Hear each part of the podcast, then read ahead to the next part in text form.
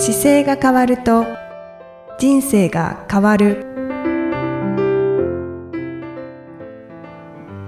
こんにちは。姿勢治療科の中野孝明です。この番組では体の姿勢と生きる姿勢より豊かに人生を生きるための姿勢力についてお話しさせていただいてます。今回めきさんよろしくお願いします。こんにちは、生きみえです。よろしくお願いいたします。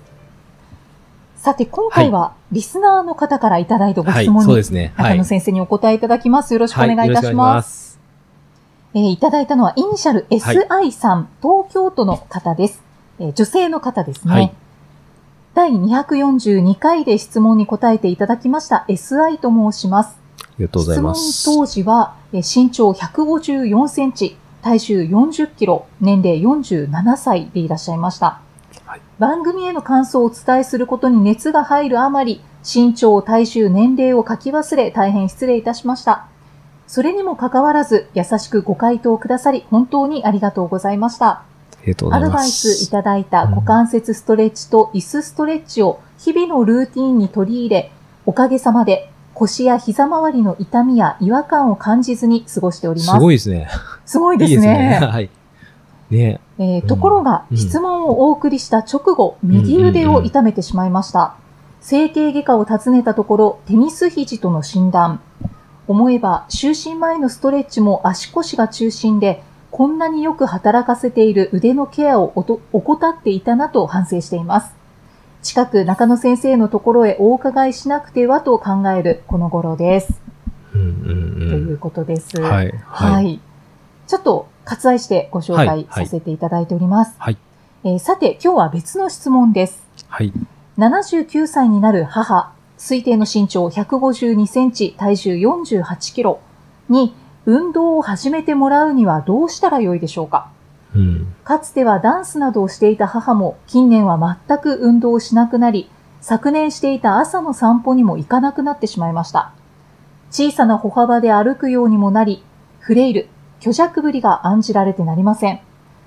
かつて脊柱管狭窄と診断され、足裏などの痛みを訴えていたこともありますが、今はどこも痛くないようです。うんコロナもあって年配の方々が引きこもりがちになり、同じような悩みを抱えている子供世代は多いのではないないのでしょうか。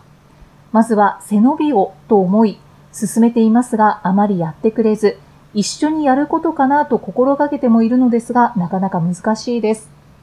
先生でしたらどのように声かけされますでしょうか？ヒントをいただけましたら幸いです。とね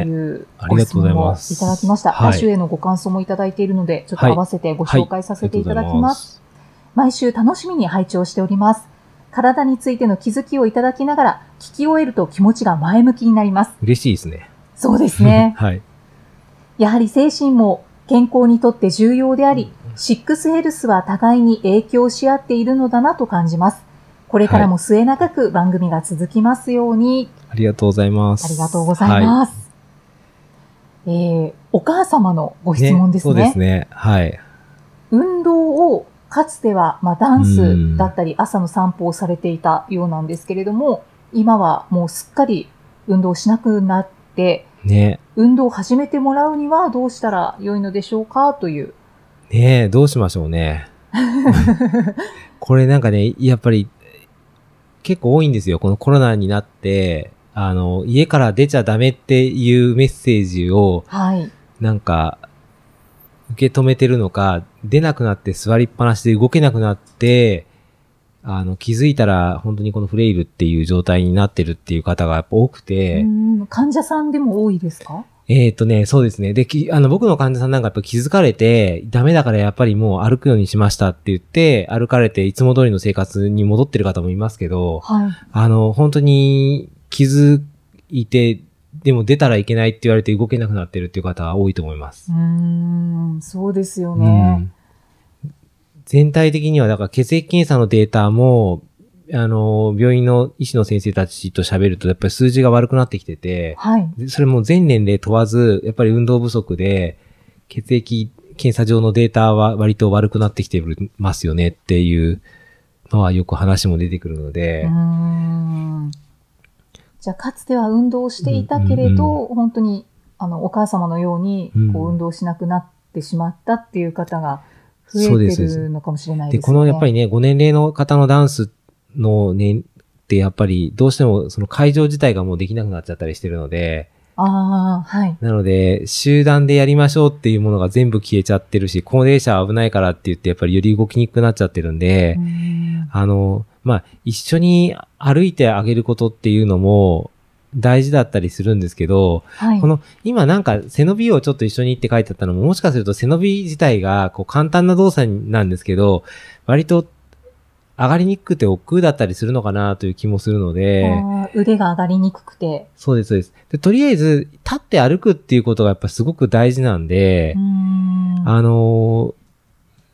あの、歩けるかどうかっていう指標が一個あるんですけど、はい。キさんに喋ってなかったかもしれないですけど、人間の足って、こう、二本足じゃないですか。うんで、二本足で歩くためには、当然、片足でバランス取らなきゃいけないんですよ。そうですね。そうですね。なので、片足で立ってられる時間。が、短くなって、立てなくなってきちゃうと、杖が必要だったり、もうて次車椅子になっちゃうんですよね。はい。なので、あの、僕診療の時に、もしこのお母様のご年齢のような方で見えて、ようやくここ来ましたっていうことでお会いする時なんかもあるんですけど、その場合は、結構片足で立つ練習をすぐにやって、ででちょっと危ないからだいたい1、2秒で、ああ、足ついちゃったとかってなるんですよ。はい。で、これが、片足で、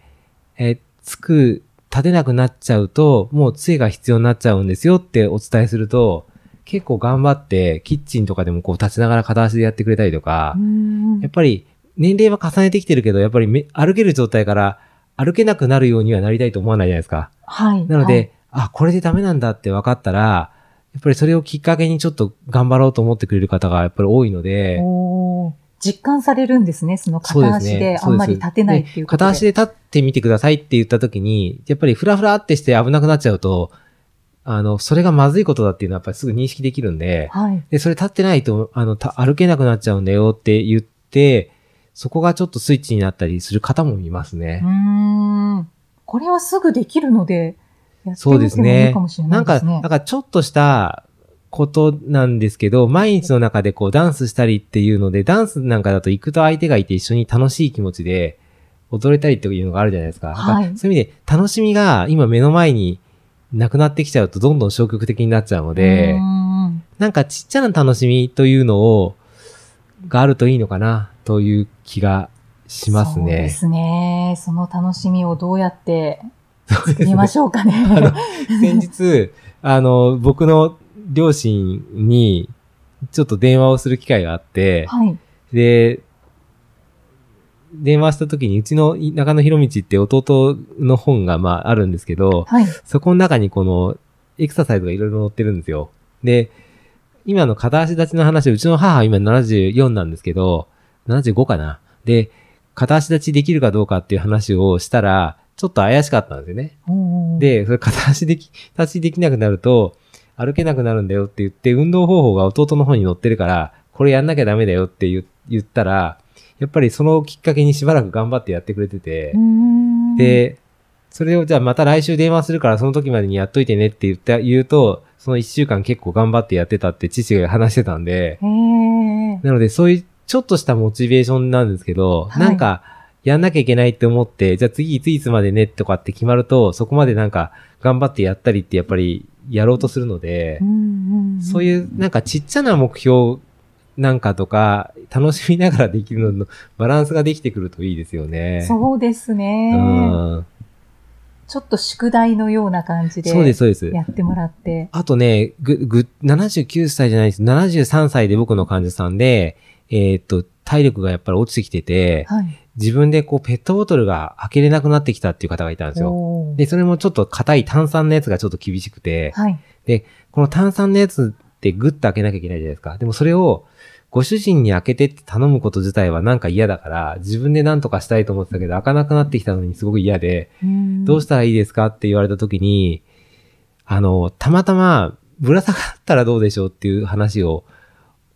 パッと思いついて、はい。なんか家にぶら下がれるとこありますかっていう話したんですよね。そしたらその方は洗濯物干すところの横の冊子のところにちょっとちょうどもた、ぶら下がれるところがあって、えで、えぶら下がるっていう動作は、人間としては普通に自分の体重を両手で押さえてるじゃないですか。はい。で、あの、まあ、できないと思いたくないぐらい単純な動作なんですけど、うんその方初めやった時に10秒で持たなかったんですよ。あでも、たった3週間ぐらい続けていくうちに1分間もぶら下がれるようになったんですあ。よ。へえ、そんなに変わりますか？でも1分から先はちょっと大変なんですけど、でも1分までぶら下がれるようになった時にペットボトルがいとも簡単に開いたんですよね。わあ、素晴らしい。はい。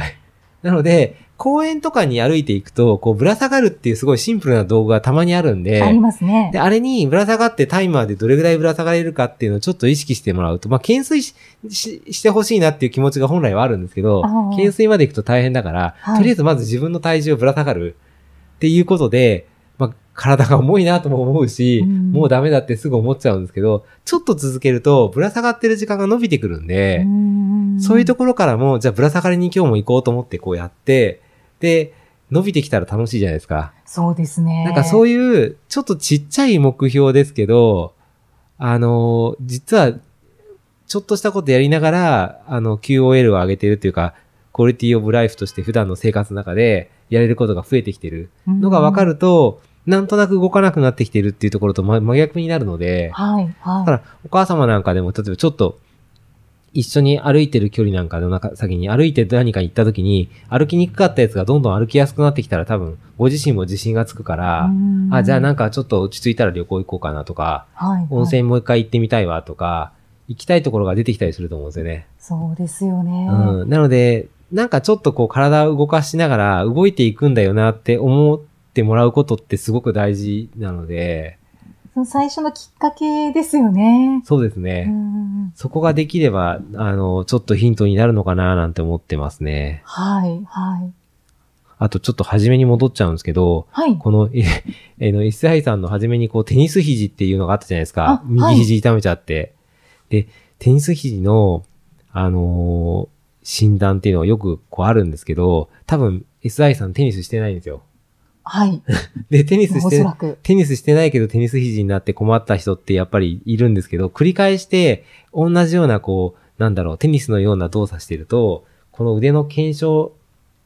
炎っていうか炎症を起こしてきてテニス肘みたいになるんですよね。はい。で、こういうケースの時って、得てして手元だけでこう伸ばしてることが多くて、うん。人間の手って手だけじゃなくて本当は肩甲骨から背中から動くので、手動かすちっちゃい動作なんですけど、背中から肩甲骨からこう手を動かすようなちょっと意識をすると、はい。腕が軽くなるんですよね。も、物を取るときとか。そうです、そうです。なので全部背中の肩甲骨から腕が動くぐらいの気持ちで大きく動かしたりとか、はい。細かい作業とかでもやっぱり肩甲骨から腕が動いていると思って動かすようにすると少し腕が軽くなるんで、うんストレッチと同様に、あの腕の付け根っていうのは手首じゃなくて、手首で絵描いたりとかこう動かしたりじゃなくて、肘でもなく背中から動かしてるぐらいの気持ちで使ってくると、再発がだいぶ減ってくると思います。ああ、そちらもありがとうございます。はい。いえいえ。いや、ここの、そう、なんか、そう、これどうしようかなと思いながら今、あお母様のも気に。になったんですけど、この手も、なんかテニス肘って言われて、テニスしてないんですけどって思う方世の中にいっぱいいるから、はい、はい。そこも伝えた方がいいのかなと思ったりしながらちょっと今、言い残したので伝えました。ありがとうございます。だからお母様のね、ケースも本当になんかちょっとしたことだけど、なんか楽しみを感じるようなちっちゃな目標設定をしながら、うんなんか褒めてあげるというか、喜んであげるというか、そうですね。そこがね、大事ですよね。うん。そうですね。まあ、うんいろいろ、今回ヒントがあったと思うので、はいあの、ね、ぜひ、こう、片足で立ってそうですね。みるっていうのから。片足で立つっていうのはね、ちょっとねあの手がつけれるところで片足で立ってみて、はい。あの僕の書籍の中だとつ、調子がいいがずっと続くだと30秒、あ、60秒かな ?60 秒目開けたままってやつと、30秒で目つぶったままっていう検査の2つが載ってるんですけど、うんまあちょっと5年齢的にはどっちも60秒は厳しいですけど、一回、あの、か目開けた状態で片足で立って何秒足をつかずにできるかっていうのを右足と左足と測ってみて、はい。で、それをちょっと動かしたり動いてくると少しその時間伸びてくるんでうん、うんうんで、動かなかった方は、あ、なんかまずいなと思ったら、足がついてる足あるじゃないですか。はいで、あの足の指を、あの、握手するような感じで動かしてあげたりとか、指一本ずつこう足裂くようなはい。動きで、一本ずつそう、動かす一本ずつ動かしていくのをやって、で、足がつく感覚をもう一回ちょっと取り戻してから、やるとまたぐっと立ちやすくなるんで、そうですね。はい確かに力が入りやすくなりますよね。あのあたりをちょっと復習しながらやっていくと、はい。立ってられる時間がやっぱり伸びてくるのでう、んはい。そしたらもうちょっと、こう、動いてみようかなっていうそうですね。そうそう。本当になそういうちっちゃなことですけど、これだったらこうできそうとかっていうのがちょうど出てくるんで、そのあたりが少しずつ、あの、ちっちゃな目標ですけど、喜びに変えていけられるといいのかなと思いますね。そうですね。は SI さんも一緒はいにしてみるとぜいいのひやってみではないでしてくださいょうか。。はい。はい。お役に立てば幸いです。はいはい。またじゃあ次回もイキさんとお送りしていければと思います。よろしくお願いします。よろしくお願いいたします。ありがとうございましたあ。りがとうございました。この番組では姿勢や体についてのご質問そしてご感想をお待ちしておりますご質問とともに年齢体重身長性別をご記入の上中野生態東京青山のホームページにありますお問い合わせフォームからお送りください体を見直す時間は人生を見直す時間である姿勢治療科の中野孝明でした。